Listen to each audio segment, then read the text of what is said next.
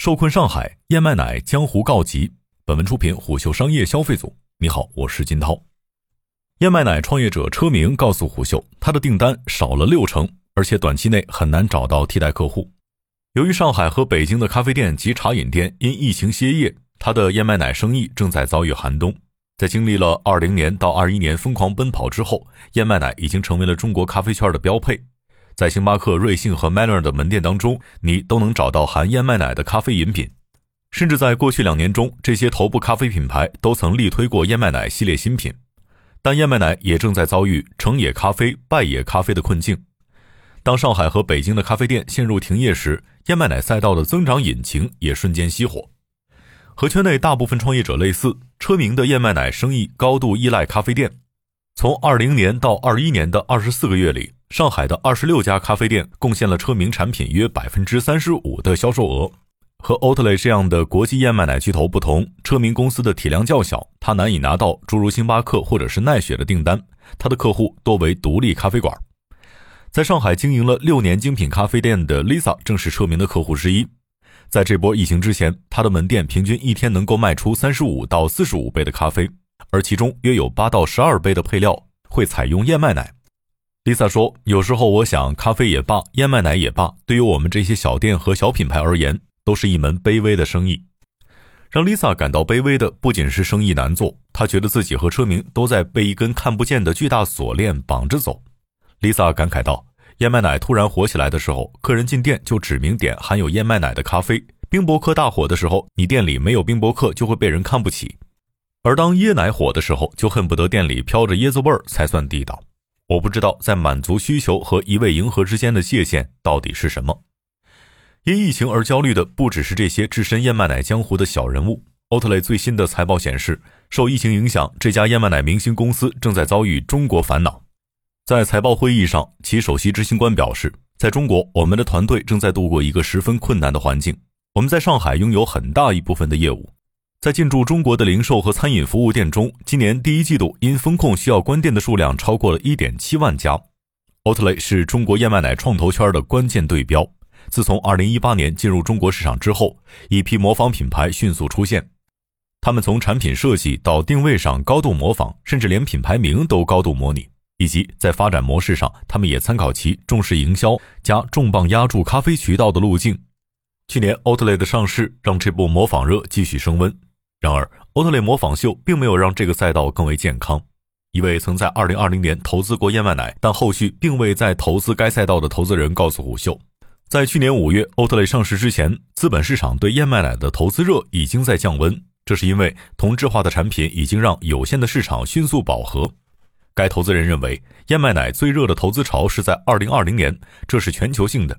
疫情恢复后，植物基饮品迎来了一波强势复苏。奥特莱的故事让国内投资人信心大振，但后续的情况是，奥特莱手握国内主流咖啡品牌订单，伊利、蒙牛等乳业巨头迅速把自己的植物基产品带入既有零售渠道，其结果就是燕麦奶创业品牌在 B 端市场难以和奥特莱正面开战，在零售 C 端难以和乳企巨头正面交火。在这位投资人看来，归根结底的问题是这个圈子太注重营销和噱头，缺乏打磨产品力，缺乏标杆性的产品。因此，本土燕麦奶正困在渠道里。中国食品产业分析师朱丹鹏告诉虎嗅，燕麦奶遇到的挑战就是渠道单一、场景单一。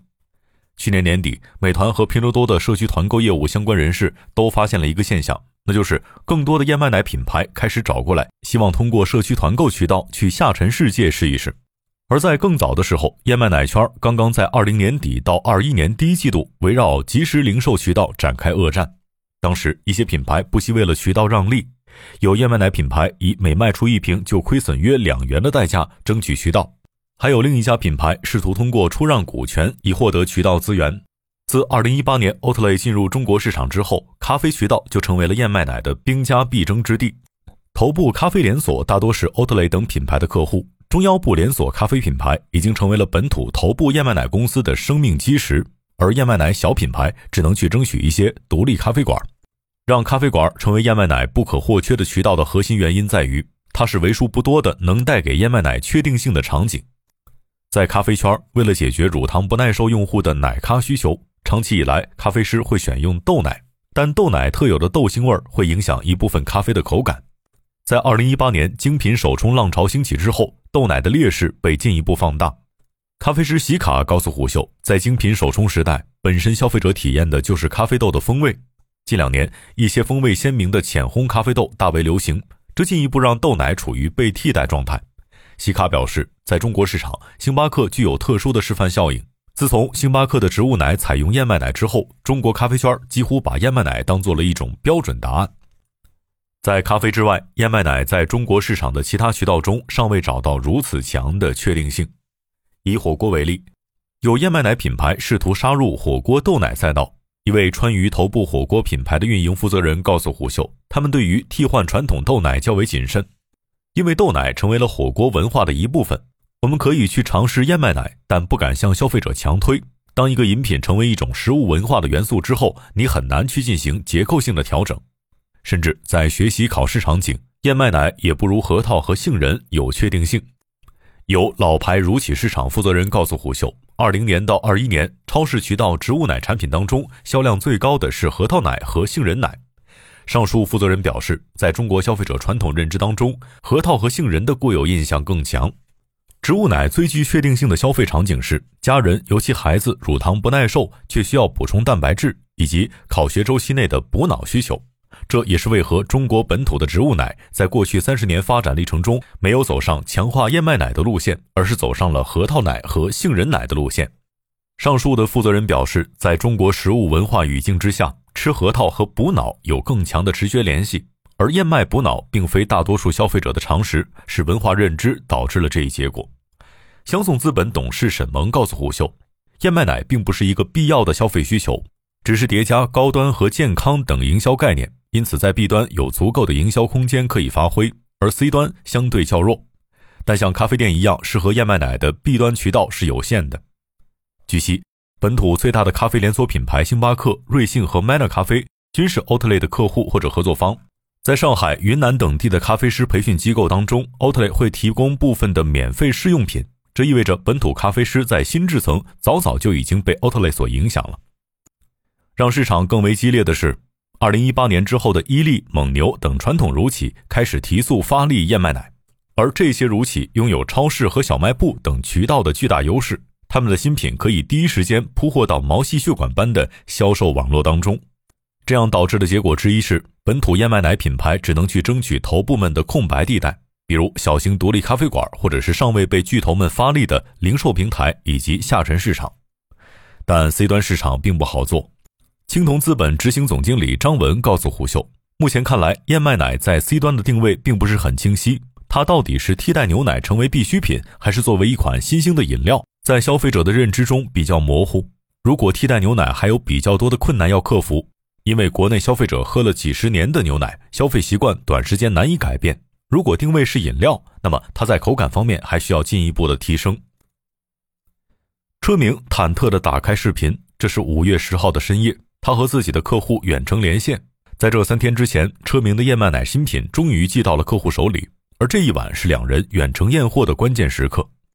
让车明翘首以盼的客户是一位1994年出生在北京五环外有三家小咖啡店的创业者。车明是在一个咖啡老板的微信群中与之相识的，在沟通两个月之后才被允许寄货试试。车明知道，就算生意达成，这位94年的店主带来的购买量也不会很高。但车明看中的是其背后的圈子，咖啡师的小圈子会迅速凭借社交裂变，以一传十的方式带红某个产品。这种红有的时候只是区域性的，一个区域内关系好的咖啡师往往乐于尝试相同的原料，并基于此增加谈资以及真实世界的友情。这一晚的检测从制作奶泡开始到一杯卡布奇诺结束，在整个过程中，车明都避免推销，这是咖啡圈的一种潜规则。对于很多年轻且有个性的咖啡师而言，聒噪的推销往往会被鄙视，或者意味着产品有瑕疵。最终的结果让车明欣慰。这位九四年的店长同意疫情之后在门店试货，车明会给他的门店免费提供三天的燕麦奶。